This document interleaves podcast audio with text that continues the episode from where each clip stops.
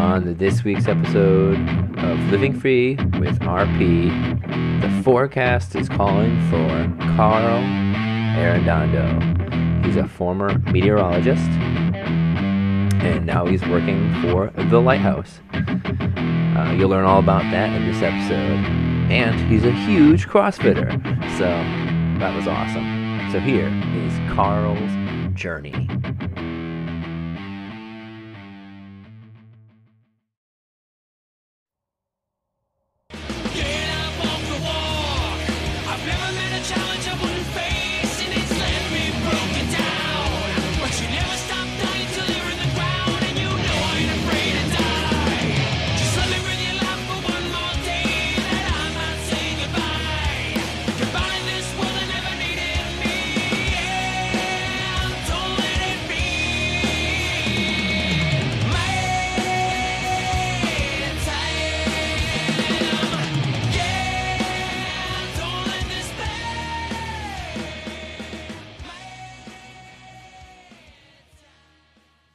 First, as I always say, I would like to welcome you to the show, and thank you for taking this time out to be on it.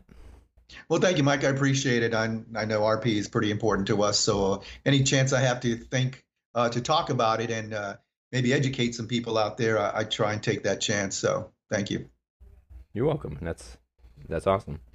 So, tell everybody who you are and, you know, where you're from and all your family, and just a little bit about yourself.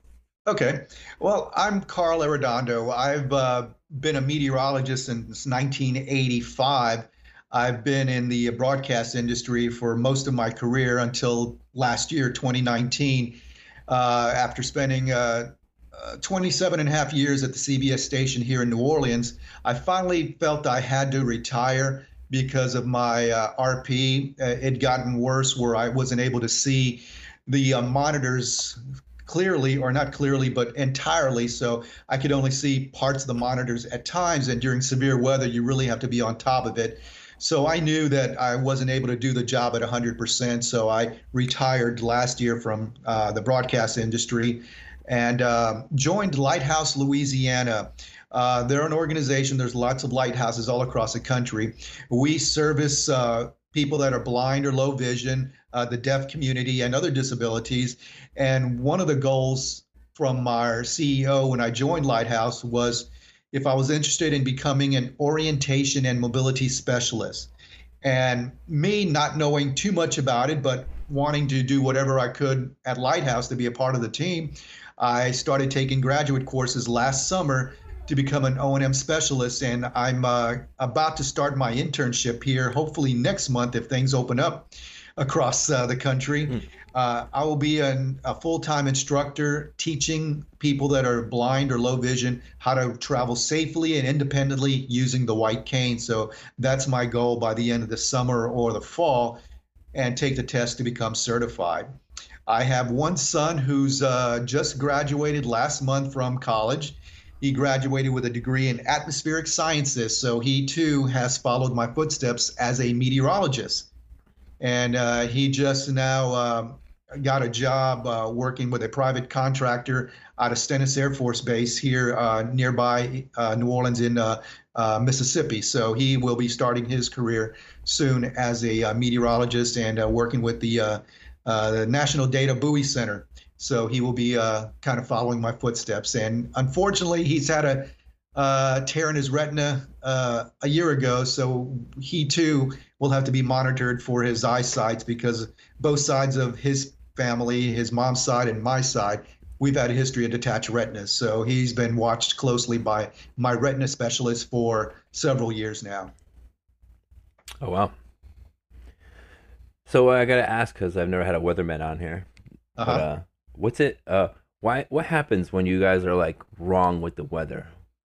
Well, the thing is that weather's not an exact science. Unfortunately, when we get computer models and we start reading them, that's taken out of what I call a snapshot of the atmosphere. All the readings are taken in the atmosphere at the surface and all in the upper levels. And that data is sent to big computers in Washington, D.C., and they spit out the computer models that we use. But as soon as that data is received and gone into computers, that atmosphere has changed already. So the atmosphere continually changes. So unfortunately, we try and be right the majority of the time. There are times when, you know, something doesn't go right. So what we do is we go back and try and see, well, what happened? Why didn't the models get that? Or what changed in our forecast that caused the forecast maybe not to be as what we thought it was going to be? So unfortunately, that's part of the game. And it's more of a look back and see what happened and try and not let that happen again. Nice. See, guys, it's not the weatherman's fault. Well, no, it's not. You know, we a forecast is basically a guess. It's an educated guess, but unfortunately, the atmosphere does what it wants when it wants, and we can try as much as we can. But I don't think anybody will ever be able to accurately predict the weather, even though we're trying with new technology to get better and better at it. And we've seen some improvements in a lot of the forecasting, especially with hurricane forecasting. The track forecasting is so much better than it was 10, 20, 30 years ago. So we have a pretty good idea where something's going to go. It's just a matter of how strong it's going to be. That part of the forecast is still pretty bad, and it could be much stronger or much weaker than a forecast indicates. Oh, okay. Getting some education here today. So when did you actually get diagnosed? Well, back in 2013, not too long ago, I started noticing while I was in my second marriage that I was tripping over things a little more and maybe bumping into things. And in 2014, I joined CrossFit, and I started noting some difficulty, you know, seeing the kettlebell on the ground. You know, it blended in, you know, no color contrast. And there was an article in the CrossFit website about a young athlete. She was 19 at the time, describing her adaptation to having RP in the CrossFit gym. And as I'm reading that article, I started saying, you know, that happens to me. Well, that happens to me too. Well, yeah, that too. And so it started making me wonder if I had something called RP. So I brought it up with my eye doctor, my ophthalmologist, and we started exploring the possibility and monitoring it. And then finally in 2016, it was officially diagnosed that I had retinitis pigmentosa, late onset of it. So usually, as you may know, and many people may know, RP usually strikes in your teens and 20s. But I got it late in life, so I didn't get it till after I was 50 years old. That's like, wow. You'll probably think you're one of the first people having to show that has had that experience. Because usually it's like you get diagnosed late because you just never thought of anything. Right. Some people are like, oh, maybe I was just clumsy, you know, and that's why I'm walking into things. And that was what my mom dealt with when she was growing up. But, you know, after, and she didn't get diagnosed until she was 32. So yeah, it comes on that late. Yeah, I had detached retinas in both eyes. I had a full detachment on my right eye back in 91, and then in the summer of 91, then 2 months later, my left retina started to tear. So I had detached retinas at the same time in 91. So since that point, then I started, you know, taking better care of my eyes or, you know, paying attention more. I had a buckle on my left eye, so my peripheral was kind of limited a little bit because of that buckle squeezing the eyeball. But I just started noticing it more as I got, you know, to 2013. So it took a while before I really started realizing my vision, something was happening. Oh, wow. Going back to what you mentioned about the whole CrossFit thing, and I don't know if you heard one of my previous podcasts, I had mentioned what works for me when I go into a gym atmosphere is, because when I used to go to the Y, you know, when, you know, YMCA was open, I used to, you know, I always wanted to go into the weight room, but I was apprehensive because the way they had it, the weight room was very kind of tight. Everything was really close together and, you know, really compact. And I was just like, it just made me really just, I had some fear and going in there. I was like, that's a lot to trip on. And I don't want to look like the guy, you know, what's this guy doing in here? He looks all, you know, disoriented. So what I did was I waited until there was an opportunity that nobody was there. And so I went in. And I basically did some reconnaissance, and I took pictures of every area of the gym. And then I was able to, later on at home, kind of study all that material and give myself an idea of what the layout looked like so that when I went in, I would know, you know. Right. Like I'd already feel a little more comfortable, which it did work. So, and I remember I told somebody that that I had on my show had mentioned that she heard that on my show, and she thought that was a great idea for, like, just in general, like when you're going out, if they have, because she was still working and stuff like that, and she thought there's areas that give her trouble in where she was working, and she's like, that was a great idea to just use your phone and kind of take pictures and give yourself a better understanding, because obviously, you know, you see the smartphone better than, you see what's in the smartphone really better than what your eyes are seeing. Sure. And that's part of what, you know, we do with RP. We have to adapt. And that's what you did. You adapted to the situation by taking the pictures and studying your environment ahead of time. And then you felt more comfortable doing it because you studied and scouted the area first. So again, adaptation is something we have to do on a daily basis.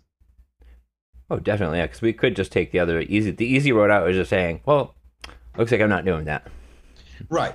Yeah, right. You know, just tapping out. Yeah. Right. What impressed me now is that there's so many things to do to work out in my CrossFit. You know, both on the two locations I've been at here in Southeast Louisiana, the coaches have been wonderful. The other athletes have been wonderful. They keep an eye out for me. They know what I can and can't do. They help me to make sure that I don't, you know, hit myself on a bar that's on the rack. Oh. Or something like that. So they're always watching out for me. And now I found this company called Equiproducts. They produce equipment for adaptive athletes. There's a white medicine ball, a wall ball, so I can see it better when it comes down because it's completely white. And they have white jump ropes that can, you know, show contrast on the dark gym floor. And they have magnets on it that you can put on the rig so that you can find it. So there's a company out there that produces sports equipment for adaptive athletes. So that's kind of something I never thought I would see. And it's wonderful because it does help athletes that want to work out and want to be part of a community of athletes. And they're helping everyone do that. I'll check that out because I find yellows work the best for me. Okay. Like my son has a soccer ball that's yellow and black. Yeah. And I find that I can actually track way better than the standard white and black ball. Yeah. So I'd like to, because I use jump ropes, obviously. I love jump rope. I swear by jump ropes. Uh-huh. But most of my jump ropes are all, you know, they're black. Right. So when I'm jumping rope and at the speed I jump rope, I really don't. It's literally just, I just do it because I know how to do it really well. Yeah. But I don't really see. Right. I can't really see. Sometimes I'll catch it, you know, if I really focus my eyes. But mm-hmm. If I used to have a green one. Like a neon green one, and that was awesome. Yeah, yeah. That one I found I could see much easier. So I think I definitely, that brings up a good point. I'm actually going to mental note that so I can order something like that. Yeah. Jump up with a different color. Yeah, I don't know how long they've been around, but I first noticed them when I found two CrossFit athletes that are visually impaired, and one of them swears by this company, and I checked out the company, and it's like crazy the stuff they do, and for athletes that are in wheelchairs, you know, missing limbs. So there's jump ropes for somebody that's missing an arm. You know, it's a jump rope that's kind of like on a PVC pipe on both ends that they can kind of twirl to make it, you know, jump. Okay. So it's amazing, this company. They really take pride in helping the adaptive athletes of any disability. That's great. I would like to have like a neon green or maybe a neon blue, like Olympic bar. Oh, cool. Yeah. You know, that would be cool. Like, I want to see, like, because, like, all that kind of weighted, all that gear is always black. You know? All that stuff always tends to be black. No, I hear you. I trip over those all the time when they're laying on the floor at the gym, so. Even if you know it's there. Yeah, I mean, yeah. Even if you really know it's there, it doesn't matter. Yeah, it's hard. Sometimes I'll mark it with chalk so I can see it. You know, the kettlebell or the plates. I'll put, you know, a line of chalk on it so I can at least see that white contrast and have an idea where my kettlebell is or the plates are. Yep. I would love to see, I can almost envision in my head, like, plates that are, like, say, yellow, and the writing on the plates is black. Yeah. And that would be awesome. Like, that I would have no problem telling, like, oh, that's a, you know, that's a 45-pound plate. That's a, you know, whatever, yeah. Yep. Clear as day. Oh, yeah. So that'd be cool. I'll definitely have to check it out. I'm sure our other listeners who are big into fitness should also check out that company as well, because we don't think about that when we're you know, ordering off Amazon or our fitness equipment. You know, like, you just get what, you know, what's there, you know, like, and or like, because I'm fortunate enough I've been jumping rope for like so long, so that I mean I could do it without trouble. But I really think it would be nice to have you know, some kind of bright, you know, colored, something very contrasted rope that would, you know, I could see it a little better. Oh, yeah. Oh, yeah. I hear you. Good idea. So how do you feel now? How do you feel? Actually, how did you feel when you got your diagnosis?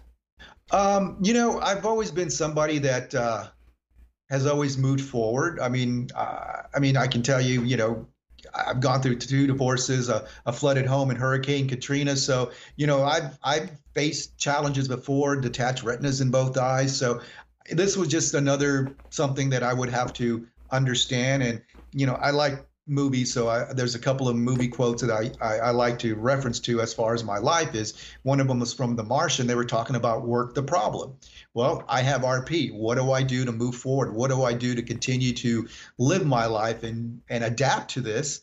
Because CrossFit also is about adapting and scaling and modifying. So I figured that. And another quote that I love is from one of the Rocky movies where he talks about, you know, nothing's going to beat you down more than life itself. It'll beat you down and keep you down, but it's not how hard you get hit. It's about how hard you get hit and keep moving forward. So those were 2 quotes that always, you know, stay with me. And I just realized, okay, I'm not going to be able to be a meteorologist anymore. What do I do now to continue my life? Well, I thought about, and it was a no-brainer to join Lighthouse Louisiana and to help people like me. So now as a student teacher, I'm helping adults and children maneuver and learn how to use the techniques for the white cane so that they can travel safely and independently using what little vision or no vision they have. So I think if I didn't find this so rewarding, I would have been more upset probably about retiring from a passion of being a meteorologist, because I knew I was going to be a meteorologist from 6th grade. I mean, that's all I ever wanted to do. So this was an easy transition where one door closed, another one opened, and, you know, I'm just as happy as I was as a meteorologist now, you know, training to be an orientation and mobility specialist. That's awesome. That's the way, the attitude we have to have. I mean, because it can always go one of 2 ways, you know. Yep. Yeah. Miserable and sitting at home, or, you know. Right. And say, hey, okay, this is what's in front of me. This wall is here. How can I get over this wall? And I've learned that. I've learned that through my studies that a lot of people, especially older adults that are diagnosed and are losing their vision, they go through the stages of grief and depression. They can't handle it, and they're shut in. They don't want to do anything. So when we have some older adults come in and, you know, we try and encourage them and show them what they can and can't do, and you'd be surprised the 180-degree turn in their emotions when they see maybe somebody like them, or they're with, you know, other people that have vision issues, and they're able to do things with an adaptive method.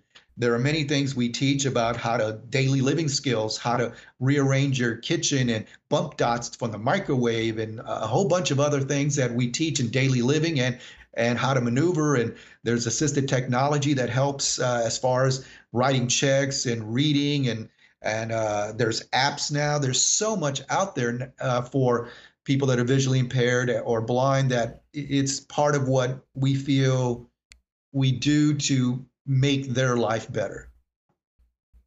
Yeah, technology has been great for us. That's a huge thing for us. So that makes the world much easier for us to navigate and get done. And I think that's why we have to continue, like, you know, doing what we're doing, like what you're doing CrossFit and doing all that stuff, is we just got to continue to do that so that hopefully somebody out there, just like you finding that girl who had RP, who was also doing CrossFit, you can look and say, hey, wow, that person's doing that. Yeah. I didn't even think I could do this. Like, it's hopefully somewhere someone's going to see you doing it. And then maybe they had the same thought, like that, well, my life's over and this, and then they see, you know, you're out there doing that, and that inspires them to just, you know, change their life. And that's why I do this podcast, so that we can share these stories and get this stuff out there, so that just in case there is somebody out there that you know, we all have down days, of course. So hopefully that, you know, somebody can hear this and go, oh my God, I am struggling with that same thing. And, or I had that same problem, and I didn't think about it that way, you know? So. Oh, yeah, yeah.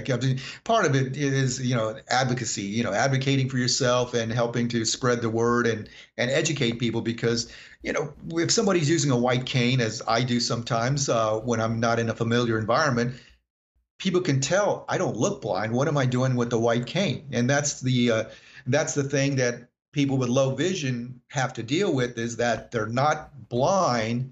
So people look at him like, well, what you can obviously see, so why can't you see this, or why can't you see that? So it's part of educating people that there are more than just people that are blind. There's people that have limited vision. Their eyes aren't working correctly or at 100% because of some kind of eye condition or brain injury or optic nerve damage. So it's a matter of educating the general population that there are people that are low vision that do need help, but they're not completely blind, and they have to adapt by using a white cane or a large screen TV. Or I just ordered some large print checks, which I think are awesome. But you know, people are gonna when people get that, they're gonna think, "Is this real? What is this?" You know, it's a longer check, and it's larger print on it. So I'm kind of excited to send my first one out and see what people say when they get that, like, what the heck is this? Is this real? Oh, no. I like, this is counterfeit? Yeah, what are you trying to do here, buddy? Yeah. Like, no, this is real. And that's why, like, I was just talking about on my next podcast, I think is coming out, we were saying that how, yeah, there's a big difference between being visually impaired and being blind, and that it's actually two separate things, and a lot of people don't understand, you know, that concept. So like I have a shirt that says blind runner, you know, and it's not really something I really care like that. I don't like that. I don't like the words. I still don't, because I feel it's putting me in a group of people that I'm technically now I'm not with really. Right. I'm not blind. I mean, I have eyesight. I'm fortunate enough to have that. I'm in the middle here, you know, I'm in that gray area. So I'd rather say visually impaired, but I get that blind runner is quicker to read and quicker for someone to be like, oh, I got to get out of the way. This guy's blind, you know, like, so I understand that. Yeah, you know, and, you know, unfortunately, sometimes we have to just educate people. And I try and do that through my social media platforms. Being a former broadcaster, I had a lot of followers and people that, you know, follow my Twitter accounts, my Facebook accounts. So now I educate and post different eye conditions or different lessons we do with Lighthouse. So I try and educate people on the journey and show them how sometimes street crossings aren't easily accessible for someone who is low vision or blind because of the way the truncated domes are facing directly into the middle of the intersection and not towards from crosswalk to crosswalk. So I try and educate people what those are for and why they should be at a certain way to make it easier to cross. So it's just a matter of just educating, and the more we do, the better off I think society will be to understand the struggles that, you know, we have as low vision people. I hope so. So I know we chatted a little bit beforehand, but tell our listeners where your vision is currently. Okay. As far as my acuity goes, I'm fortunate, my right eye, the one that had the totally detached retina, I'm still amazed, is my better eye. I see 20/20 in it. So that's amazing. When you think about the retina as a little thin piece of tissue, it was completely off the back of my eyeball and formed a little ball on the bottom of my eye. And the doctor was able to separate that and put it back on the eye. So that's my good eye. My left eye that had two tears in the retina, I have a 20/70 vision. So it's not horrible. It's good, you know, corrected at 20/70. My field of vision is the issue right now because I'm only at 5 degrees field of vision. So, you know, I only see pretty much what I'm directly looking at. As I mentioned, when I watch TV or the monitors when I was as a meteorologist, I can see something on a monitor, but I don't see the rest of the monitor. I only see a small section of it. And so when I go to the movie theater, you know, I have to tell my girlfriend, you know, we have to sit in the back. That way I can see more of the screen at one time instead of seeing up close. If I sit up close in the movie theater, I'm missing so much action because I'm trying to move my eye around to see all the screen. So the field of vision is my main, you know, concern right now because it's only 5 degrees. So there's not much left in my field of vision. So at some point, you know, we're, you know, fearful that, you know, it'll completely go and I'll lose my sight completely, just as a matter of how fast, we don't know. So my retina specialist has me on all kind of different vitamins and different pills to take. So hopefully we're slowing that process down. But as far as a year ago to this year, I mean, my field of vision hasn't changed much, so that's good. But you know, that's where my vision is at this point. Okay. At night's horrible, as many RP people know. My night vision is, you know, bad. It's hard to get around at night. Oh yeah, no, blind is like, I mean, geez, even like I said, once I got diagnosed, it that's what I always tell people. During the day, I was I was sighted Mike, but at night it was like hair's blind Mike. Yeah. And I have to wear sunglasses constantly during the day, even on cloudy days. So you know, I'm photosensitive to light a lot, especially outside. So dark sunglasses are a common, you know, part of me. When we go from the gym to do some running, I have to stop, get my sunglasses, put them on, and head on out, and come back in, take them off, adjust to the light, and you know, get back at it. Yeah, that's so. Oh, by the way, I loved your Rocky quote, by the way, because I'm a huge Rocky fan. So. Oh, yeah. I love Rocky. And, you know, Stallone, Schwarzenegger, you know, I like mindless, senseless entertainment. I like entertainment you don't have to think about. So give me those two blowing things up. You know, I'm good. I mean, I was in the theater for that one in 2006. I actually I saw Rocky Balboa in the theater by myself, but still I got to it because nobody would go with me, but. Yeah. I saw last night on TV the second to last one, Rambo, you know, when he's in Burma. I mean, you know, I never get tired of Rambo, so you know, I love Stallone. I haven't seen the new one yet. I still have to work on seeing it. I saw that one. I did see that one at the theater when it came out, and it was good. It was okay. You know, it kind of I think they, you know, there's an end to the story there, so you know, who knows? I mean, he's talking about doing another Rocky or something like Rocky. I don't know. I've heard that, but not a Creed. I'm never against seeing old people fight, so I'll still watch it. You know. I know. So no. So you mentioned about vitamins and stuff. What are you? Are you taking vitamin A or? I'm taking vitamin A. There's other vitamins my retina specialist has me on. That's from. Life extensions. There's two of them. One's an NAD cell regenerator, and one's an AMPK pill. There's also something by Longevinex, a pill that he has me taking from them too, and of course the omega-3s. You know, you're taking so those are the ones I'm taking right now as far as any extra pills. So between, you know, besides that and my cholesterol medicine, you know, I'm chugging down 6-7 pills, you know, a day. Yeah, I've been on vitamin A probably weeks. I think it was like 8 or 9, I think. So anybody out there who thinks it's like, you know, liver issues, no problem. I just had my liver tested like December. And, still good. Yeah, blood work is a common thing too for everybody that's on vitamin A. Or at least it should be blood work. But I always hear people like that are like afraid to go on it because I think it's almost a bad stigma in a way. I don't know. I mean, I don't. I think if you're drinking plenty of water, you know, that's going to be the most important part. If you're on something like that, it's going to be drinking, keeping fluids. And if you're like you and I, who are like beer drinkers, that's another, you know, that's another important thing. But I drink like a gallon of water a day, you know, and actually you're a CrossFitter, so I'm sure you're big on hydration as well. Yeah. I love water. I drink a lot of water. Coffee, water, and beer are pretty much my three vices. But I don't drink soft drinks anymore. I stopped all that stuff a long time ago. Every once in a while, Diet Coke, but no, it's just water and, you know, Fit Aid, water, you know, one cup of coffee in the morning and you know, maybe a beer every now and then. But yeah, water is very important. I drink lots of water all day long.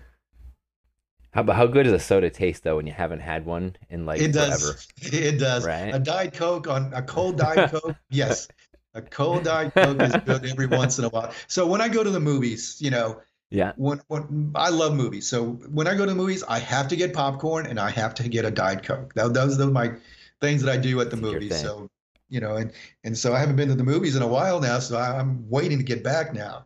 I'm dying to get to the movies. You're like me. I have the same thing. It's not that, but it's a Sour Patch Kids and a Blue Icy. Okay. Those are my that's what I need. Although now that my bladder is not as what it used to be, so now I kind of sometimes if it's gonna be like a Star Wars movie where I'm gonna be there for like almost 3 hours, or you know, an Avengers movie where I'm going to be there 3 hours. I'm usually not drinking that. Yeah, and you got to sit through the end credits for the two post-credit scenes. And, with those. You know, once we sit down in a movie, you don't want to get back up and try to find the bathroom and navigate to we like to just sit and that's it. We wait till the movie's over. Yeah. Oh yeah. I have friends that can leave and go to the bathroom, come back. I'm like, that's a great thing to be able to do that I just will never want to do. Oh yeah, no, it's difficult to do that if you don't have to get who you're with to help you get out of the theater again, because getting in that theater is just a nightmare for us with RP. It's just hard to see. Yeah, just want to get there, sit. I'm done. Not have to go to the bathroom and wait till the end. So I definitely have other. If I do get a blue icy, it's usually a smaller one. No, I get the big one, but I drink it very slow. Medium to large. Diet Coke, but okay. I'm not a big sugar fan. So, candies and sweet stuff, I can pass every day. I can pass those up, but give me salty, give me, French fries or chips. That's my weakness right there. I like that too. Yeah. Oh yeah. Brownies, I think are probably, in terms of sugar, probably brownies would probably be my biggest weakness. Okay. I can't pass up a brownie. Down here in New Orleans, your Mardi Gras king cakes are a big thing. And people bring king cakes into work all the time, and I can pass them up every day because I just did so much sugar and powdered sugar and icing, and I just I take one bite and I feel like I'm getting cavities already. That's the way it is with me. So I can walk past anything sugary all day long. That's funny. Yeah. So you mentioned movies, obviously being one of your little things you like to do. What other things you love to do? Well, besides, CrossFit and movies, my son and I, we had this little routine for a while where we'd go to concerts together. So, I love music. So music I love, so I've taken him to see, Kiss and Def Leppard, the Eagles, Guns N' Roses, Linkin Park, Bon Jovi. So we've done concerts together. I mean, he grew up listening to my 80s classic rock. I mean, he had no choice. He's in the car with me. I had, AC/DC. I had, Rush. I had classic rock on. And so he grew up listening to my music. And then he got into more of the heavier stuff. And he got me into some of his bands. So we kind of appreciate each other's music. And we have a love of, going to concerts together. So it's been about a year or so since we've gone to one because the schedules and, I was away last summer with school, and he's, now he's going to start a job. So, I don't know when our next concert adventure is going to be, but we've traveled or, saw some, bands here in New Orleans. So, concerts are something I really enjoy. I enjoy music.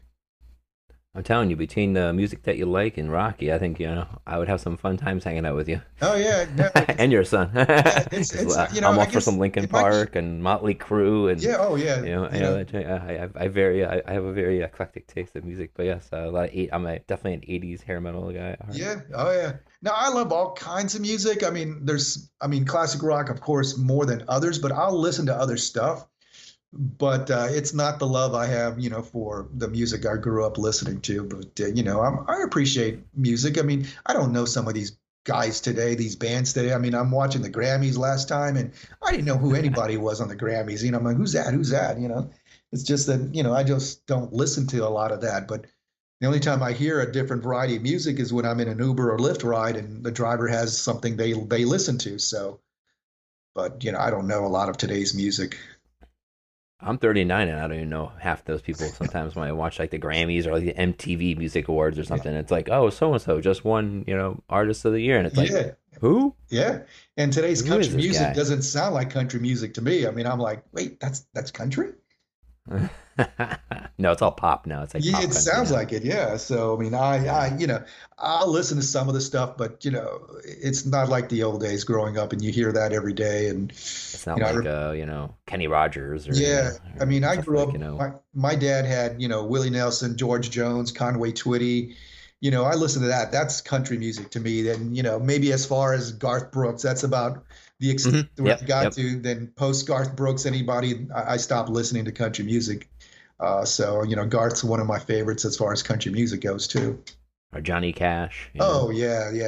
Yeah, I went to the Johnny Cash Museum in Nashville when we went to go see Linkin Park. He's got a museum in Nashville, and, you know, I love Johnny Cash. Now, speaking of movies and Johnny Cash, a movie that got me into Westerns way back, and it's a movie nobody really knows about. It was called The Gunfight. Kirk Douglas and Johnny Cash.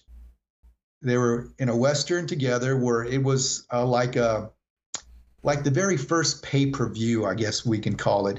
You know, gunfighters are fighting, killing each other, but these two decided, hey, let's do this for money. So they sold tickets at a big bullfighting arena, and they had to duel each other for all the prize winning. So that was a movie that I loved Johnny Cash in, Kirk Douglas, of course, but that got me into Westerns way back in the, I think it was the 70s that movie came out, but nobody knows about it. It's little known, but I can't find it anywhere, you know, on any of the Netflix or Hulu or anything like that. So, but that's, the Johnny Cash was, you know, was pretty good in that one. So how do you feel like your vision has affected you doing these activities that you love? Like what ways have you had to kind of change or adapt? Yeah, it makes it a little harder. I mean, I don't do too much at night unless my girlfriend's with me. And she's wonderful at this now because she's, you know, we just started seeing each other about almost 2 years ago. And, you know, part of me was worried that, you know, she knows everything that what's involved with having to, you know, be with somebody that's visually impaired, how I would have to be assisted walking into dark restaurants and guided, you know, and that plays a part in, you know, your thought process. You know, is this somebody that's going to be able to handle this or do this? And she's been wonderful. She's been wonderful. And she's been very supportive and helpful of me. And, you know, like I said, it's just a matter of adapting. And, you know, she knows, you know, how to tell me we're coming up on 3 steps, you know, just so I'll know in case I didn't see them. Or she'll verbally tell me something now instead of, you know, it's over there. Well, she'll say, Mike, 2:00. So she's very good now at adapting to help me. And, you know, like I said, in the movie theater, we have to sit in the back so I can see more of the screen at one time. I try and arrange my place where color contrast helps me to get things done easier because, of course, you know, I have a dark phone case and I'll never learn. I still put it on my dark coffee table and I still can't find it for a few minutes because it blends in with the coffee table. So I've got to learn either to get a bright colored design telephone case or just don't put it on a dark surface anymore. So it's a matter of adapting and you learn as you go along and what works for you and what doesn't. Oh yeah, no, I have the same issue. We have a black coffee table. We have a black couch. Uh-huh. The remotes are black. Yeah. The remotes are like, what am I gonna not learn? Like I should put some like yellow tape on one of them or something just to give just to have some kind of contrast. Yeah, that's too funny. All right, I can't stand it when you put a remote on the couch. And I'm like, what are you doing? Like, this is not, I need the remote always to be where it is. Because if you remove it, now I'm sitting here like forever trying to find a remote that's probably right in front of me. Yeah. And a lot of times they are right in front of you. I'll look for my glasses and I'll look all over the place for them. And they were at one of the places I looked at because they were there. And it's just a matter, you know, with that small central vision or the contrast, you just don't see it. So it's a little frustrating at times. Sometimes I laugh because I'm like, you know, it was there the whole time, you know, bonehead. Oh, I walk back. I take a step back. If I'm like doing laundry, taking laundry out. Yeah. And I know I probably dropped a sock or dropped something to make sure, even though if I look, I'm like, oh, it looks like I got everything. What I'll do is I'll step all the way back. Yep. So and then look back. Uh-huh. And be like, oh, nope, I missed a couple. Yeah. Oh, yeah, no. So, you know, you learn all the tricks, you know, stepping back. Absolutely. That's one thing we all have to do when we have a small vision, field of vision that, you got to back up and so you can see more of the area. Sure. Mm-hmm. Yep, it was just normal routine things. But yeah, over there is like the worst thing ever. Yeah. Unfortunately, my wife still does it. Still, you know, after all these years, still, yeah. It's right there. And that's where's there. Yeah, that's what we try to educate the public when we're out giving lessons with clients. When we're at a mall, you know, part of our lesson planning is to teach the adult to ask for directions or ask for assistance in the store, in the mall, and you know the salesperson is like, well, it's over there that way. And, you know, and so the person has to say, well, which way is that way? I don't see very well. And they say, oh, okay, you know, you have to go towards, and they'll be more descriptive. So, yeah, it's a matter of just trying to educate people because it's not the same. And if you don't look like you have vision issues, they don't understand why you can't see what they're pointing at. Yep. Yeah, I hate the part, and I'm sure you've done this many times, is that somebody puts their hand out to shake your hand. You don't know it's there. And that's happened to me before I made my announcement that I was visually impaired. You know, as a public TV broadcaster, people would come up to me all the time at you know, the grocery store, you know, out, you know, in the evening in restaurants and stuff. And they would put their hand out and, you know, I would hear, you gonna leave me hanging? Or, you know, my girlfriend's gonna say, oh, they're trying to shake your hand, you know. And people don't understand that, you know, why you're not doing that. And you know, there was a point where I didn't say anything yet because I didn't want, you know, there's an image that you don't want your meteorologist not to have good vision. There's a joke there too. So, so, you know, you have to realize that there's some limitations, and if you're not advocating and letting people know, then you're going to have to, you know, come up with the excuse, oh, I'm sorry, I didn't see you, or, you know, something like that. But I adapted to that. Like when I was young, I just would automatically put my hand out all the time and just assumed automatically that people were going to shake my hand. So that if that happened, and even if they didn't go to shake my hand, then I don't at least look like the jerk. Right. Yep. If they miss mine, then it's like, you're right. I started doing that too. Yeah. Yeah. You have to. I mean, I hate the thing too when you're in a, you know, like a dark place and like a dance or something, and somebody comes up to you and, oh, hey, how you doing? You know, it's good to see you. And you already talked to them already that night, you know. you think it's somebody new and you don't see them clearly, and it's somebody you already talked to and you're acting like it's somebody new. So that's something that's kind of frustrating as well, that, you know, you don't see them well and they don't realize that, oh, wait, I just talked to you. So. Oh yeah, or you walk away from the conversation and you say, "Oh well, it was really nice meeting you," and they're like, "We've met before." Yeah, no, it's me, you know. I say, oh yeah. So now that you know everybody knows of my condition, you know, and you know, it's a little easier. That you know, when we made my announcement a year ago, you know, I got a tremendous outpouring of well-wishers, and you know, for even still to this day, people come up to me and wish me well and say they're praying for me and all this and that. And it's just, it's nice because people know, and I don't have to, it's a term we learned in school. I don't have to pass anymore as a sighted person, because many people that are trying to hide it, they try and pass as a sighted person. So I was trying to do that for a long time. I would go to the grocery store at 7:00 in the morning when they opened. So I would be less people, and I would literally not have to bump into somebody, you know, in a crowded grocery store. So now it's more that people know I have a visual impairment, and you know, they're very kind, very nice, or they'll say, hey, it's so-and-so. They'll introduce themselves, even though I'll know who they are, just so I'll know that it's that person I'm talking to. Right. So besides the, you know, the things we just talked about, and like, you know, over there and handshakes, are there any questions, or maybe people being little wise guys that maybe have said things to you that bothered you? You know, like, no, hey, can you see my hand? Or, yeah, you know, no, like things like that. No, I have some of my CrossFit friends. They joke with me a little bit, you know, and it's fine. You know, being a meteorologist, you have to have a thick skin because you're always criticized and you know get all the jokes about you know your forecast. But, you know, nothing's really upset me that much. I think the only thing that bothers me is that if somebody, and we learned this in school, that we don't want to be yanked and pulled, you know, in a certain direction.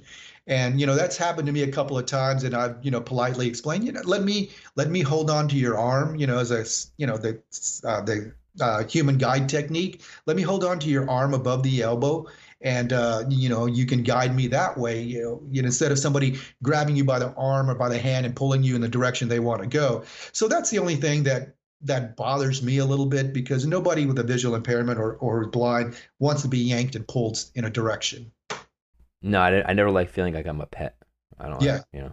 Yeah, I don't, or a child or something like that. Like, no. Like, I'll grab your shoulder. I usually grab my friend's shoulders or something like that when I'm going into restaurants and stuff like that. Yeah. But yeah, don't grab my hand and just be like, and lead me around. It's just, right. There's better ways. Yeah. There's better ways to handle that. Yeah. It's a matter of respect too. I mean, it does make us feel more uncomfortable or, you know, I don't want to say demeanored, but you know, it is, a matter of a touchy subject for, I guess, a lot of us that don't want to be yanked and pulled in directions. No, yeah. So here it comes. Who wins in a fight? You are the wet floor sign. Oh, man. Oh, I hate those things. I hate those things because, you know, one of the funnier things that happens to me all the time is that, you know, being in the public eye, everybody knows who you are, right? So sometimes you're trying to go to a grocery store or Walmart or something, and you know you want to get your stuff and come out. I say I'm happy to talk to anybody. They want to come talk to me, I'll talk to anybody. But if you're trying to quietly covertly go in and get your stuff, but you end up kicking that thing and making all the noise and kicking it several feet, it's like, hey, it's like you're saying, hey, I'm here, hello. So yeah, here's the blind guy. Yeah, I hate those wet floor signs. I really do. Yeah. That's. No, they're absolutely the worst. That's I say it every podcast, and I'll continue to say it. It's always the worst part is almost not knocking it over. It's trying to find it to pick it back up to get it back. Yeah. And you're like, you can't, and you're like, where is it? And then and you're just like, I give up. You know what? No, like let's just I meant to do this. I don't care anymore. Yeah, it's funny you brought that up because that is a horrible thing to have out there on the floor. That they should outlaw those things. Oh, they should. I saw one of my early podcasts, one guy, he actually bought one so he can shoot it, take it out to a range and just that's good. That's good. That already came up. That another woman we talked about saying, those rooms you can get where like you could destroy a bunch of stuff if you want, like they're anger rooms or something or whatever they're called. I said they should have like something like that. Yeah. Filled with various different weapons, and then they have wet floor signs everywhere, and you could just like take baseball bats and do whatever, get your frustration out on it. Absolutely, yes. Those things are the enemy. Yep. I can see Arnold or Stallone, blowing those things up. That would make me happy. Like, yes. Go out there with like AK-47 and just like That's a good idea. I might try and get one and see, maybe go out to a shooting range and they're like $8 something like that. They're not that expensive. No. Okay. I wanted to also create. I really still want to try to create, and it hasn't caught on yet. I wanted to do like a wet floor sign challenge, and like where people like find creative different ways to destroy a wet floor sign. Oh yeah, no, that'd be great. Melted. Everybody just do their own little something funny, like maybe you put a picture of somebody on it or something, whatever. Just have some fun with it. Yeah, you can put your. Hopefully, maybe sometime we'll get that going. Yeah, picture of your, I don't know, people hate Tom Brady. Maybe put a picture of Tom Brady on there. I don't know. Belichick or somebody, There's more. There's tons of creative ways to do this. Yeah. See, but I don't dislike Brady or Belichick. I mean, I don't. I know a lot of people, hate them, and I can't stand them. I'll be honest, I can't. I'm sorry, guys. I'm not a Tom Brady fan. I think he's crazy though for leaving and going to Tampa Bay, because I think he's going to get hurt within like the first couple of games, because they don't have the infrastructure like Belichick had set up for Brady to protect him and stuff like that. It's a whole new, even though I know he's going to have his buddy to throw to, but I don't think it's going to be the same, and at that age, like Father Time is going to get you. Yeah, I mean you can't outrun it. I mean. He takes one bad hit, and at 40-something years old, Well, we're kind of excited here in the NFL South. We have, here Drew Brees for the Saints, Tom Brady's now with the Bucks, Matt Ryan. You never know what Matt Ryan's going to show up. You got Teddy Bridgewater, the former Saint, now with Carolina. So, we've got some, pretty decent quarterbacks in this division down here. So I'm excited. Weird.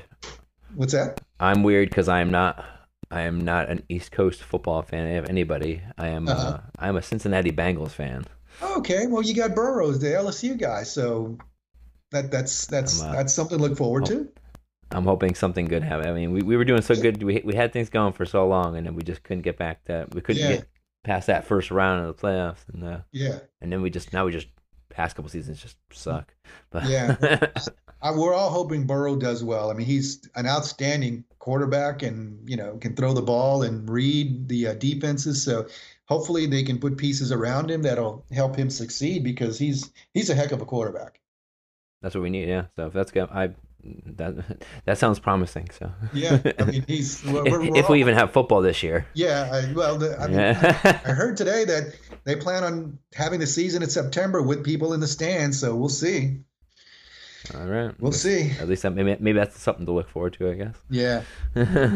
I'm one of those where I'm wearing a mask everywhere I go. I mean, I'm still nervous about, COVID out there. And, my girlfriend and I went out for the first time last Saturday to a restaurant, and, we had a mask on in the restaurant, and, we were fine. We didn't care. You had to take it off to eat, of course, but. Yeah, I mean. But we're not, we're still pretty careful. It's out there now.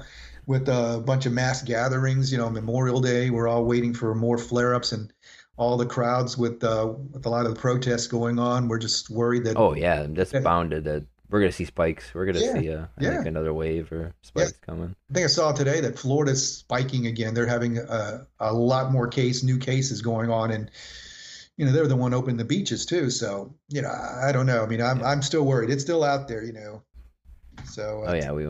Until we get a vaccine, then, we're all still very vulnerable. Well, I say, you have our, we have our piece, so we're used to kind of being quarantined anyway, because, we spend a lot of time at home and not being able to get out. And so my friend's like, man, you're like an expert level. I'm like, yeah. I'm like, you guys are all like complaining about not being able to go out to the beach and not be able to do this, or not being able to get your haircut or whatever. It's like, this is all normal to me. Yeah. I've been fine the past month and a half. It's great. I mean, I've gotten stuff done. Getting stuff done around the house, like just kind of keep busy, and it was also kind of good because it helped me with my final part of my spring semester at school, catching up and getting ahead of the school stuff. So that it was also a blessing for me to have to stay home and not go to work, and that allowed me to get all that schoolwork and homework done, and get ready for my finals. So I've said this a lot, but I have nothing really to complain about. So everything's been good. I look at each day as a good day, and always something to try and do to make things better for me or anybody else. So, I think the biggest issue though probably is going out in public though, because from what I've now discovered going out to recently, I haven't been out in a long time, and seeing in the arrows and things like that in the stores, it's like, that's wonderful for people who are sighted, right? But if you're not sighted, you're not going to know where those markings are and arrows are and stuff like that. Yeah. So it's not something really set up in place for everybody, right? And something I notice now that I think I'm more sensitive to, and it bothers me more, is that coming from the media, I started noticing my last couple of years that. The media, not only my station I was at, but national media and local media, they start putting stories together and their words on there without anybody reading and to music. And a lot of those words are important information, like, COVID information or information about the story that they're running and stuff. And, somebody that can't see or can't see well has no idea what's on the screen because they can't read that. Nobody's, they don't hear the words read. Yeah. Right. Or told. And I've noticed that a lot more now that, commercials are doing that. There's commercials that are nobody saying a thing, but their words to music, and, people are missing out. And I don't think, and I've tried to bring that up a couple of times when I was with the station, but, that's just a trend that media is going to, the stories and words and no narration, but just information set to music. And that's something that's because we're expected to adapt. Yeah. Because we're expected to adapt. Yeah. That's what the world isn't. The world should be adapting really to us. Whereas they're expecting we're supposed to adapt. Right. So they're just we're going to put this out and we like this. You guys can just figure out how you're going to get that information. Yep. Yep. I mean, it's nice. It's artsy and it sounds good. It looks good. But, if you're trying to get information across, not everybody's getting the information. And, that's something that, I guess they haven't caught up to yet. Yeah, because we got screen readers and stuff like that, but we don't got like TV that can do the same. That could do that same thing for you, Yep. Which we find, but I mean, maybe in the future we'll have things like that. Technology will be added into TVs. Mm-hmm. That can't be that far out. Yeah, hopefully one day, or we'll get visors like Geordie LaForge in Star Trek: The Next Generation. That he's able to see all these different. Infrared images and all these wavelengths and stuff. So that'd be awesome. Yeah. I'm a Star Trek geek too, so there's that Star Trek reference. I never got big into it, although I did enjoy watching The Next Generation. So I do I love I love him and all that stuff. So that was my Star Trek experience. Yeah, no, I've watched them all. The only thing now that they've got 2 new series on CBS Demand, but I'm not paying for another service, so there's just so many, Picard or whatever. Picard. And they've got Discovery. Those are the 2 new Star Trek shows, but I'm just not going to pay for something else. It's just ridiculous. And everybody has their own streaming. Everyone has their own service now. I'm not paying for Disney Plus or HBO Max or all, you're going to go back to a high cable bill like I had before. I got rid of cable. It makes no sense after all. Yeah, I got rid of cable because the bill was so high. And now I've got a, Netflix, Hulu, Sling TV. That's all I need, Yeah. They should make it so that, you could, package it yourself. Okay, you want to spend $50 a month? You can choose this many apps or this many streaming services, and there you go. Just make it okay, there you go. These are the ones I want. This is what I want to pay. Blam. Yeah, there's just so many out there now, and everybody's competing. And plus, it makes no sense because after a while, like you said, if your bill gets so high, you might as well just go back to cable, and just because once you get cable, you can pretty much download any of those apps and watch for free because it's part of your cable package. Right. So yeah, but I'm not that big of a techie, so I'm pretty simple. Like we said with the Skype, I hadn't used Skype before, so I wasn't sure exactly how it works. Zoom, but I'm a Zoom expert. Zoom, everybody's using Zoom, and school. Yep. Our school works on Zoom. Our classes, so Zoom I'm familiar with. Skype. Then I heard something. There's something called Google Hangout. There was something else that's out there that I said I've never heard of that either. Yeah, it's actually been around for quite a while. Google Hangout. Really? See, I have no idea. So I'm low tech. I know what buttons to push to get things to work, but ask me to put something new or learn something new. I'm an old dog, man. I don't like change. I'm an old dog. I've always been the I'll figure it out kind of person. I'm not. I've made myself a techie person. I was the one at work that people used to bring me their phones so I can jailbreak them for them. Okay. And literally, it's not like I was going anywhere they couldn't go. I was literally just YouTubing videos and stuff and seeing other people that would show you how to do it, and then I would just do it. And then after a while, I got really good at it, and then that's it. I could just do it without having really to look at the videos. Okay. But I stopped doing it after a while now. But now, same thing. I jailbroke my the Fire Stick for the TV. Okay. So same thing. It's just I really just pulled up a video that pretty much almost anybody can do. Yeah. And just follow the video, or if replacing my son's screen on his iPad for the 4th or 5th time.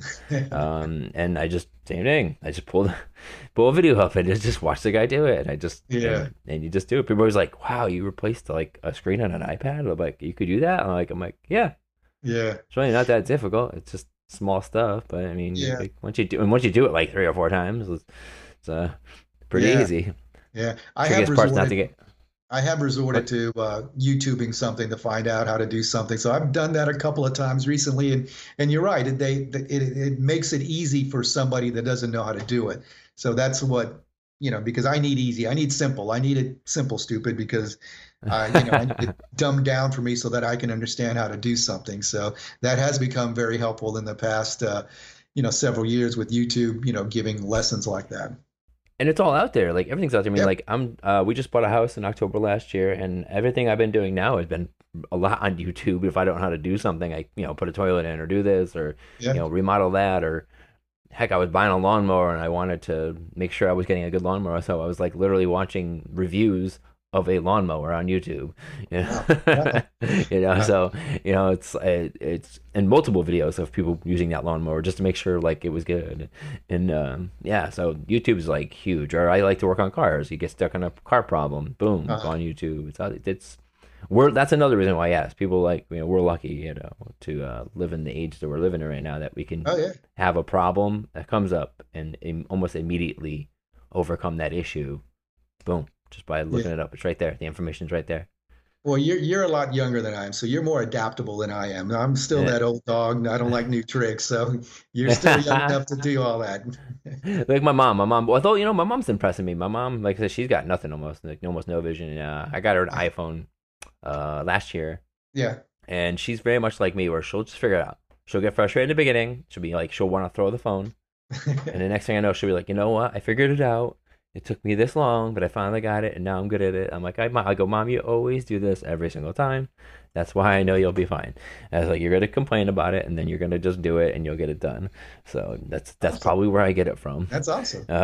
So she's like, now she loves it. Now she says she can't go back. She loves the iPhone and all that stuff. So you could really be any age. My mom's like, almost 65, I think. So she's so you can do it. It's I don't know. I mean, she was fortunate enough to have been sent after she got diagnosed with RP. I think, I don't know how much longer after she got diagnosed, but she went to one of those schools.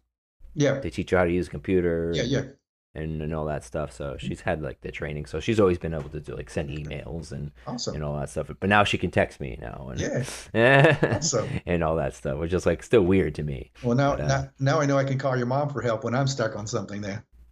Oh yeah, so but I mean, that's why I highly recommend Apple products though to people who are visually impaired, because they're like you just mentioned. You said you want simple, you want it to function the way this is what you wanted to do, and you don't want to go through many loops and holes and steps and all that stuff to get something done.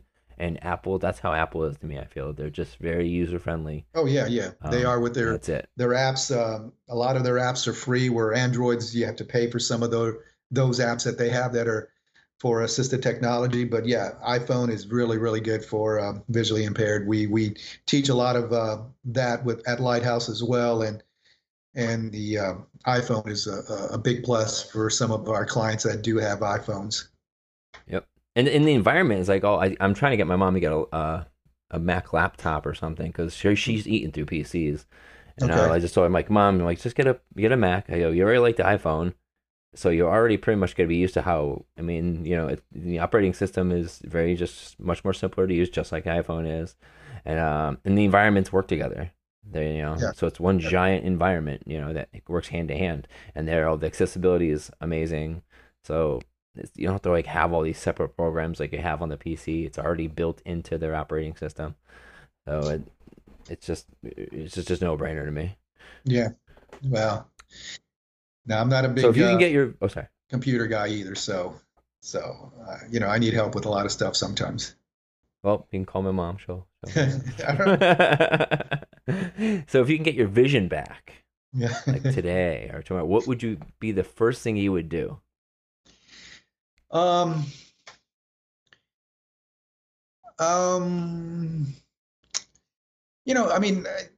I mean, it's probably the same as it is still now. There are places that I still want to see while I still have some vision. I've got kind of a bucket list of places I'd like to go still to see. So if I had my vision back completely, it would certainly be probably the same places that I have on my list right now. I'm doing everything I normally do, but it would be traveling to those places again. I want to see I want to see the Grand Canyon. I've not been there yet. I want to see the Grand Canyon. I'd like to see Mount Rushmore. I'd like to see Alaska. So there's these places that I want to see while I still have vision left. But if I had complete vision, yeah, I'd still want to see those places, and I'd probably appreciate it more with full vision. So yeah, it's just seeing some places in the country. Would you consider going back to work? Could you see yourself going back into being a meteorologist, like getting back into it? No, because I think I'm enjoying more now. I'm enjoying what I'm doing. You know, being a meteorologist was rewarding, helping people through severe weather and you know, hurricanes and severe weather. This is also rewarding in servicing the community that needs help to become independent. So no, I think I would stay what I was doing now, or what I hope to be doing now once I finish school and pass the exam. So no, I think I would stay with what I'm doing. Awesome. Yeah, that's cool. That's always, I think, like, you know, we tend to, and I always say that we tend to appreciate things more than other people. So yeah, that's always the simple things. Like I've said, I want to be able to just go out and go for a run at like 10 o'clock at night. Yeah. Because that's something I've never really been able to do. Right. So, and it seems so weird to just be like, that's what I would do, but that's probably one of the things I would do, or like do something I couldn't. Nighttime's always been our hurdle. So It would be great to just be like, yeah, I'm going to go, oh, you guys want to go for a run or do this at like 11 o'clock? Yeah, let's do it. Yeah. Yeah. And you know, be safe. You know, a lot of people probably don't understand really that's what you'd want to do. Well, yeah. Cause yeah. Right. Yeah. Like, yeah, you can't, you just got your vision back, and like that's your go-to. Like, yeah. I just, this is, I've never been able to just interact at nighttime with people, and it would just be kind of cool to. Yeah. You know, it goes back to people don't appreciate, you know, what they have when they have it, because they don't think about it. And when you don't have your vision, you know, you appreciate it more what you have. And, you know, so that's why when we go through school and we help with our clients, we put them under blindfold so they'll know what it's like completely without vision. Oh, yeah. And, you know, they appreciate it a lot more once they take the blindfold off, that, you know, I've got vision. I'm thankful I have some vision left. So, and we do it with, you know, just people in general that want to take a blindfold class to see what it's like. You know, they realize how difficult it is, you know, when you have when you lose one of your senses, you don't appreciate when you have it until you do lose it, or you're losing one. I also say that it's like we're adapting every day, because our vision's constantly changing. So we're constantly having to go through this over and over and over again. Whereas someone who's blind, there's that initial adjustment, and then that's it. It's not like they can go blinder, you know, and right. So right. Like for us, it's like, I feel like it's not like a competition or anything, but I'm saying I feel like being in the middle is like it's so hard, you know, to really constantly have to never know what you're waking up to, or like you said, even yours, like you don't know how fast yours is deteriorating. So, and you can't plan for that. You can't be like, oh, well, a year from now, I'm going to go do this trip. Right. You don't know, like, a year from now where, you know, your vision is going to be, and if you're even going to be able to do it, like, the way you want to do it. Right. Where someone blind, they already know exactly that's it. Like, once they've got the training, once they know how to use their cane and Nick Dog or whatever they're using, like, that's it. They've adapted. There's it. They've learned. They're all set. Like, there's no further changes. Right. Yeah, so it's interesting. It's like you said, it's appreciating and learning how to, and that's what I had to do. I adapted when I realized I was losing my vision.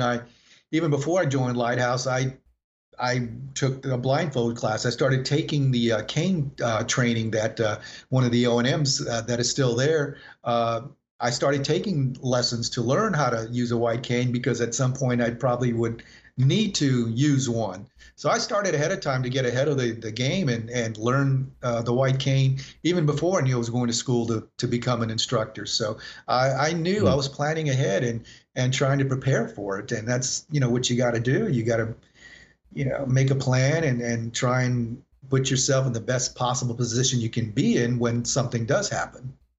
They say that's best. Like, they say the best time, like, because I use a cane, like, but I just taught myself how to use it. Okay. But I use it because I want to use it now while I can still see, so that I kind of give myself a you know, be comfortable with it and all that stuff, where, you know, I don't want to just be like, okay, well, now I have to use it. Right. But yeah, definitely. The same thing with a dog. I'd like to at some point get a dog. Mm-hmm. But I want to, because they say the best time to get a dog also is while you actually still have some vision. So it's definitely like, but good point to like not wait, like you said, you just, and kind of be ready, you know, for the changes that are probably coming. Right. Right. And so that when they hit you, you're like, oh, this isn't so bad. Yeah. You know, and right now, while we have some functional vision, the cane is an extra tool that helps us to, you know, locate drop-offs if we don't see them, you know, steps or, you know, curbs or, you know, wet floor signs. So yeah, you know, we do encourage using a cane, even if you have some functional vision, because it's an added tool to help, you know, for your safety to travel. So it is important to use a cane with, you know, low vision, as opposed to just being blind and having a cane. Right. Because, like I said, RP is going to hit you in your mouth. And it's going to, you know, like Rocky, you know, he's going to knock you down. Rocky's going to, you know, RP is going to knock you down. And you got to be ready to just keep moving forward. Yeah. and for anybody out there that's listening, if you don't feel like you can do something or you know, you don't think that, you know, you have anybody around you to help you or something, there's always help out there. To reach out to, you know, one of the local lighthouses or schools for the blind that's around the area, or just through, you know, the RP Facebook page. You know, we can, you know, there's always help around, or encouragement or support. That's one of the things my lighthouse has. We have support groups that we get, you know, some of the clients together just to talk and just to, you know, talk to each other about what they're going through. And so there's always help out there. Please don't feel like you're helpless or it's hopeless there. It can, because it's not. You can learn how to do things. There's people out there to help, and it's not the end of the world. So that's something that we try and teach, and hopefully through, you know, your podcast and all the other schools and people that are out there, you know, we want to help each other. We want to keep each other going and staying positive, especially through, you know, this transition that, you know, you may be going through, learning you have a vision loss or an eye condition that's going to take your vision from you. So please, you know, nothing's hopeless. So please reach out and look for some support. It's all good information. Same thing, like I said, if you're looking to do running or getting into activities, there's things like when I'm part of Achilles. There's an Achilles International, and almost all over the United States and all around the world. Actually, I don't know if there's one by you, but I know Achilles International is a huge organization, so that's another good point to just always look around. And if there's things you want to do, there's probably some type of an adaptive program available in your area to help you do that. Yeah, we have a tandem bike club at our lighthouse, where we have a group of people that have a sighted, you know, person on a bike, and on the back seat is somebody that's visually impaired or blind, and we have Saturday bike rides that we go to a couple of the parks around the area. So there's all kinds of stuff, you know, for people to do for physical activity. And, you know, CrossFit is very good with adaptive athletes. You know, you don't have to be, you know, CrossFit's for any athletic ability. You know, it's not for the fit. It's for anybody, any age, any fitness level. It's great to get out and be with people that care and want to help. So yeah, you're right. There's always some kind of physical activity group or organization that helps, you know, people stay active. I've, you know, through one of my papers I had to do in school, I did physical fitness for visually impaired. Tai Chi is very popular with the older adults to help with the balance for visually impaired. So Tai Chi is something to look into. It's amazing that there's all kinds of, you know, really physical levels that are high or low that you can get into. And it's just a matter of doing some research. Definitely, I highly recommend that. Doing some type of martial art or Tai Chi, because I mean, I take martial arts, so, and I think it's great for, and I think it's probably the reason why I'm probably still like really good with my balance is, you know, because of that. So, and I think having RP and that hand in hand, you should definitely look into doing things like that. Tai Chi was nice. I took a trial Tai Chi class, and I thought it was really cool. Oh, okay, cool. Definitely something I would consider pursuing if I could.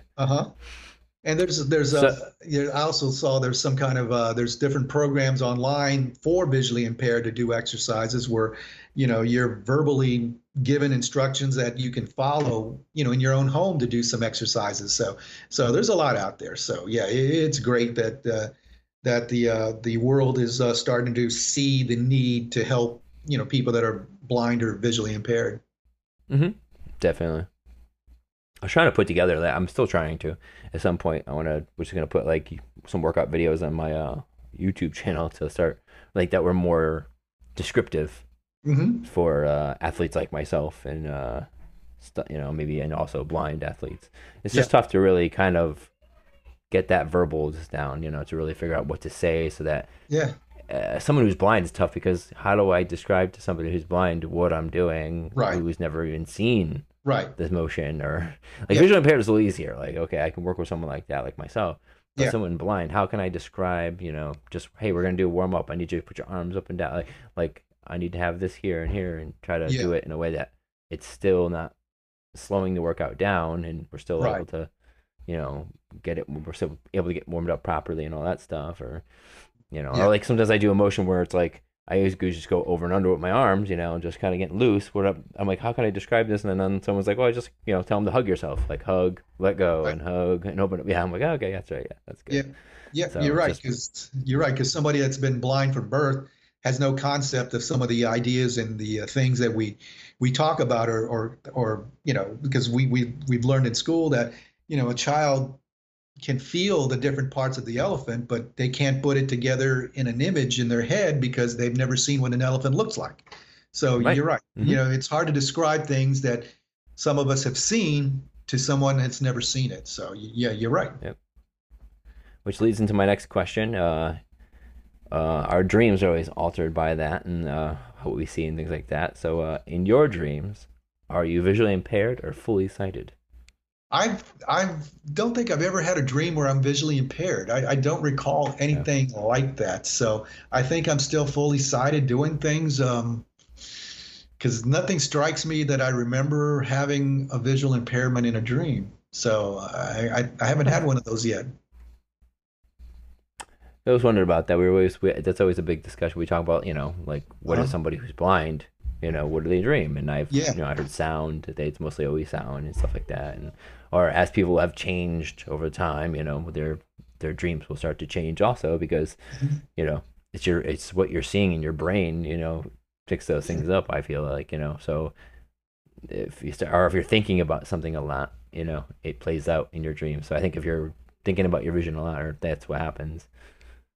You know, you start. I guess I've said before in my in episodes that. I am driving in my dream and it's not that I am visually impaired, but it's like I have a feeling of I'm not supposed to be doing this. Wow. Okay. Yeah. No. Yeah. Like I know I'm like, what am I doing? Like I'm not supposed to drive in this car, like, but I have to. And you know, like, and it's weird, you know, I think it's just because I think about it.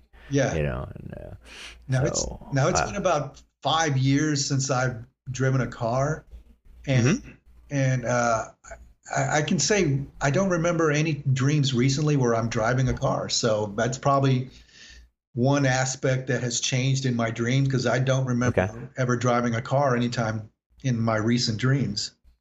So you're not visually impaired technically. You haven't seen that, but you've at least had changes technically in your dreams because I guess you haven't experienced driving long yet. Yeah, I don't have a dream of driving anywhere. So yeah, that probably has. Yeah, that's a good point. I've never thought about that. Yeah. Wow. Yep. I think it's been that long since you've had a dream where like you're just cruising around your car or whatever. Yeah. Yeah. No. So I feel like that's something that will change. I think because I think I've had somebody on here also that they used to dream more fully sighted, but then I think they're more visually impaired now in their dreams. There are some people some people like you where it's like they never really. Yep, nothing really's happened. You know, like they're still dreaming the same, or their dreams are so weird, or whatever. So I always like to hear what answers I get from that. Yeah, that's a good question. That's a real good question. So thank you. So I only thought, like I said, because I started having it happen within the past couple of years. Yeah. Because up until not too long ago, I was still having, you know, regular dreams. I never had a dream that, you know, Yeah. So I was like, I was wondering if that was a thing. No, maybe because for me is that I don't miss driving. I've always hated driving. I hated driving a lot. I've always hated it, so I don't miss it at all. That's one thing. I miss it now that I don't. It's funny because now I miss it now that I don't do it. Uh huh. But I remember how stressed I was towards the end. Well, yeah. And how much work it was to drive because it was just planning out where to go, making sure I knew where I was going to be going, and you know, what time was it going to be when I left, because it was going to be nighttime. Then I knew it was going to be an issue getting back home. Right. And it was just too much work. I was like, this is just too much. I'm like, driving should be fun. Yeah. No, I think the stressful part for me when I was driving the last 2, 3, 4 years, here in New Orleans we have huge thunderstorm downpours, sometimes daily, and I couldn't see if I was in one. I couldn't see anything with my vision, starting to, fade, with the glare of the rain and the sun. Oh, it's awful. That's the worst. I was so anxious if I knew I was going to be out driving and there was a storm around, because I knew I wouldn't be able to see while I was behind the wheel. So I would change my routine. I would go to work hours earlier if I knew it was going to storm when it was time to go to work, so I would beat the rain or not have to deal with it. Or I'd stay at work a lot later to wait for the storms to storm down, so that I wouldn't have to drive in it. So, it got more stressful for me, especially with the rain, but I just don't miss driving at all. See, you were doing something similar to me too. So you had to start planning, you had to really start, and it's just too much work at that point to worry about all that. Oh yeah. I used to do the same thing. I hated storms. That'd be it. Yeah. If it was raining, it was now it took what normally would be difficult anyway, because it's driving back at night, but now you've added this factor in, and now I'm like, oh yeah. And then, and God forbid, it's a road that doesn't have any lines on it. Right. Yeah. Those are, oh man. At least have some type of feeling where I can be like, okay, well, I'll ride the white line. Yeah. And I'm good as long as I can see the white line. Yeah. Right. I'll just ride the white line. Yeah. And then fog. Fog was also a big deal around here. We're surrounded by water, so fog and I depend on that yellow line on the shoulder and the white line, in the middle. And just trying to. That's all. Keep an eye on it, and then that's it. Yeah. Oh yeah. Many times I remember when my vision started shifting and I started having a problem with headlights. Yeah. When an oncoming car would be coming, I would look to the right all the time. I'd have to look down. When that was happening, as soon as it happened, I had to look down at the breakdown lane. Yeah. Just for that split second, every time, man, I've been lucky, driving that something hasn't happened to me yet. Oh yeah. So that's why now I don't mind getting into an Uber, Lyft, or a paratransit system, to go to work or wherever I need to go. So I enjoy that. It's good. I don't miss driving at all. And Uber is one of the greatest things probably ever happened to visually impaired. Yeah, Uber, Lyft. We don't have to worry about actually looking awkwardly trying to pay a taxi guy. We can it's already it's all set. Oh yeah, yeah. So there's no need for social interaction. You can talk obviously, but there's no need to actually worry about, okay, I'm gonna get my money. I need to make sure I gotta see how much it is, because then the guy can stiff you, right? Kind of lie to you, because if you don't see very well, and he knows that, he could tell you it's more than what you really owe, and. So I feel like that's good. Yeah, no, it's been a godsend, for people that can't drive anymore, because if you don't ride the bus or the paratransit system, those are great to have, available if you can afford, to do it. I did some of it daily for a while, and that adds up, financially, but still, it's a godsend. They just pick up the phone, call for a ride. There's a price. You don't have to do anything. You can tip on the phone if you want, and there's no money exchange, so it's good. No. Do you feel like they should offer a discount to the disabled? I have mentioned that to both services before, because I ride them all the time.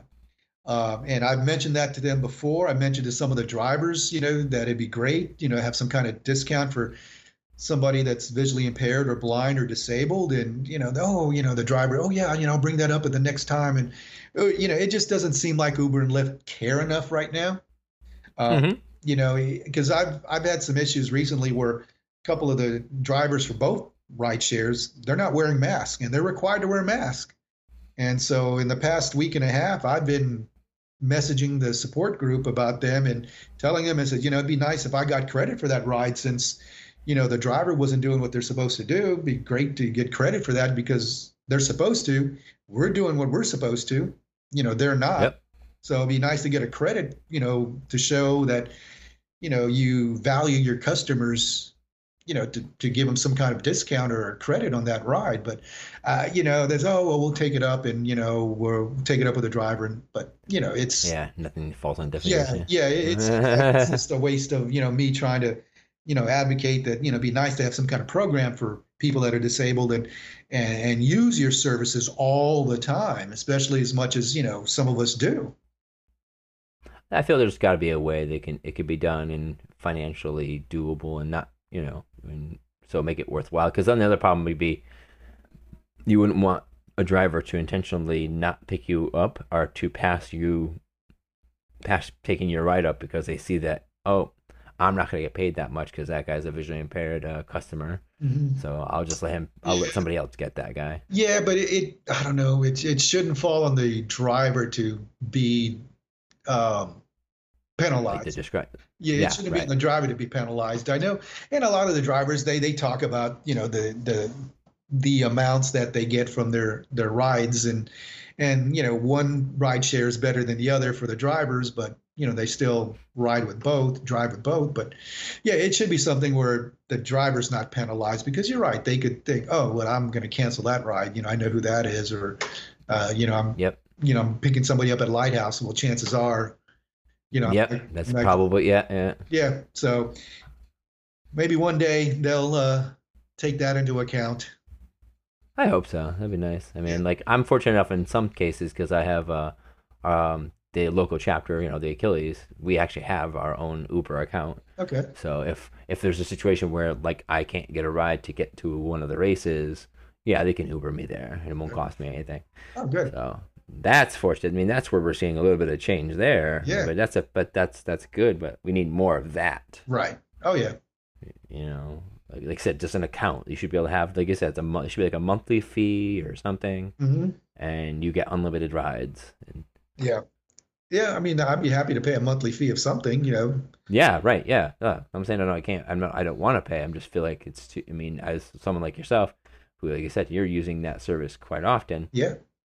I mean, hey, you know, you're a dedicated customer. I mean, you're gonna, you know, they're gonna get, you know, trips out of you. Yeah. So why not, you know, hook me up? Yeah. I think, you know, probably the philosophy is right now, well, they're still going to ride with us, so why charge them less? If they have to ride with us, so they don't have to. I mean, I was happy enough to discover that they offered, like, you know, the discount for taking the train. Yeah.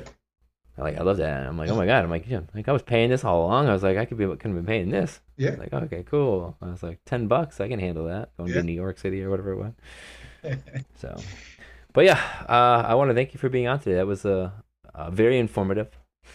I hope a lot of people got a lot of good stuff out of this one.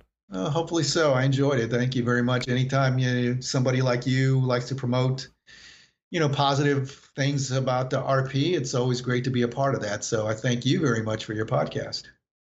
Oh, you're very welcome. I mean, none of us know everything, and I think we all have something to.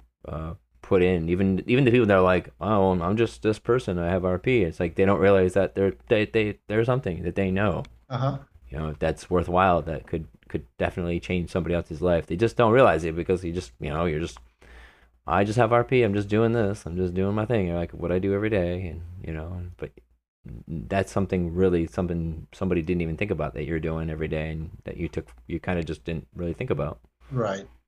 So we're all important. Yep. I like using the hashtag RP Strong. So, you know, we are, and we got to keep being that way and helping each other out. That's it. Well, I hope you have a great rest of your day. And if you didn't work out, go enjoy your workout. That's tomorrow. I try and do Monday, Wednesdays, and Fridays. I'm old, so I need that break in between. Okay. Well, enjoy. All right, Mike. Thank you. Take care. You too. Bye. Bye-bye. I hope you enjoyed this week's episode. See you next week for another episode of Living Free with RP.